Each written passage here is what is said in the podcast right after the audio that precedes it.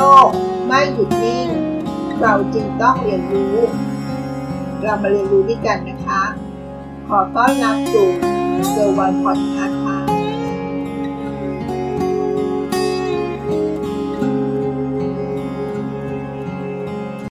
ในวันนี้มีเนื้อหาที่เกี่ยวข้องกับการตลาด และ digital trend มาฝากนะคะ ในหัวข้อจับตาดิจิทัลเทรนค่ะดิจิทัลเทรน ในบทบาทของแบรนด์การตลาดยุคหลังโควิด -19 จะมีบทบาทใหม่อย่างไร เรามาเรียนรู้ร่วมกันนะคะ เขาก็มีการแชร์บทความ โดยอ้างอิงถึง Code and Club ซึ่งเป็นบริษัทออกแบบ Digital Experience Solution นะคะ ในเครือของ Rabbit Digital Group ค่ะ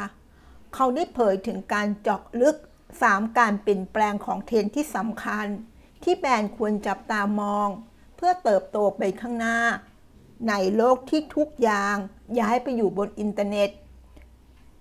3เทรนด์ที่เขาเจาะลึกถึงการเปลี่ยนแปลง ประกอบไปด้วย เทรนด์ที่ 1 นะคะ Customer Behavior is the new black เมื่อความท้าทายของแบรนด์ ไม่ใช่แบรนด์คู่แข่งอีกแล้วนะคะ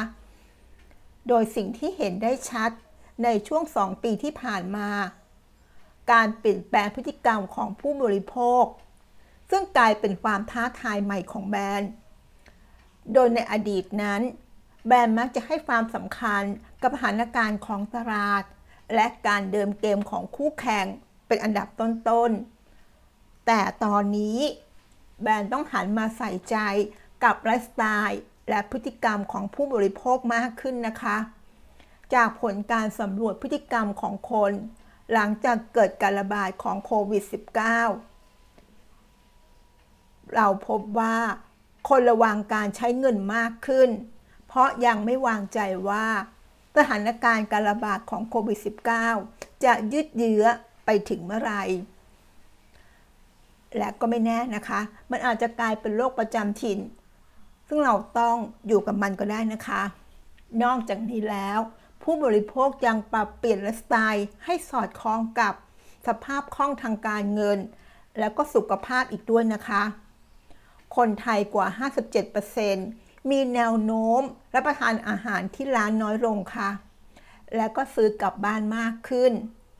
และอีก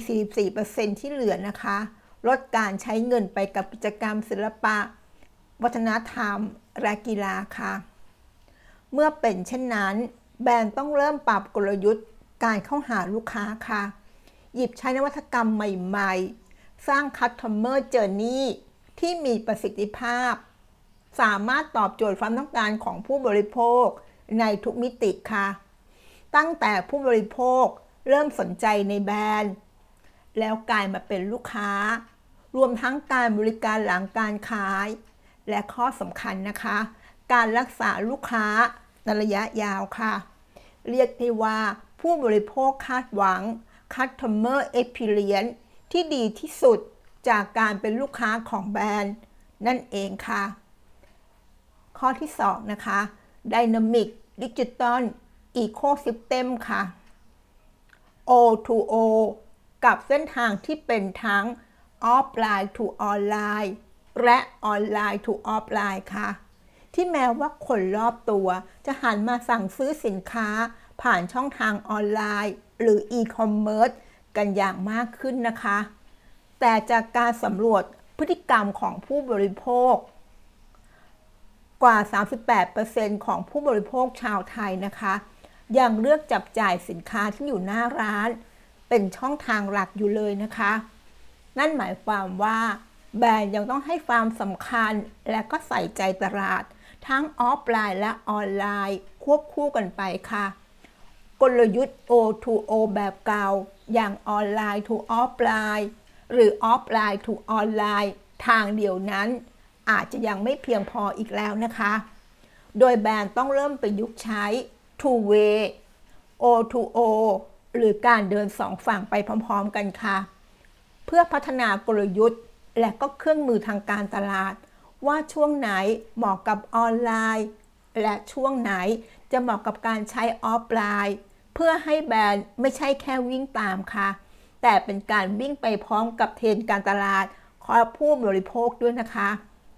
การมี digital ecosystem ของแบรนด์ที่สมบูรณ์ จะช่วยดึงดูดกลุ่มเป้าหมายนะคะ ให้เข้ามาหาแบรนด์ สร้าง brand loyalty เพิ่มขึ้นค่ะ แล้วก็เกิดเป็น online community ของลูกค้า ที่จะช่วยเสริมภาพลักษณ์ของแบรนด์ ให้เป็น top of mind ได้นะคะ และข้อสุดท้ายนะคะ ข้อที่ 3 Content Strategy กลยุทธ์ในการทำคอนเทนต์เมื่อคอนเทนต์ไม่ได้หยุดอยู่แค่การให้ข้อมูลทางเดียวต่อไปแล้วนะคะ ดังนั้นการทำคอนเทนต์ในยุคนี้ นอกจากจะตระหนักถึงเนื้อหา ภาษา และโทนของการเล่าเรื่อง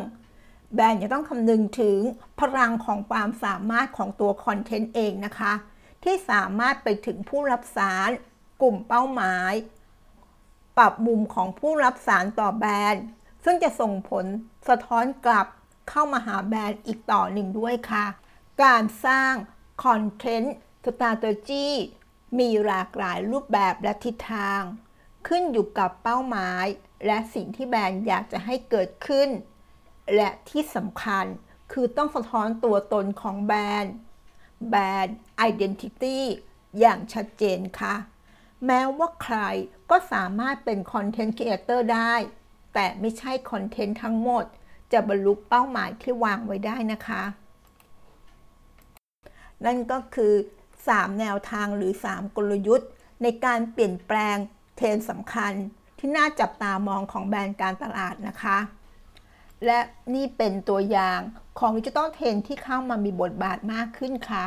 โดยเฉพาะหลังเกิดการระบาดของโรคโควิด -19 ซึ่งตอกย้ำอย่างชัดเจนนะคะว่า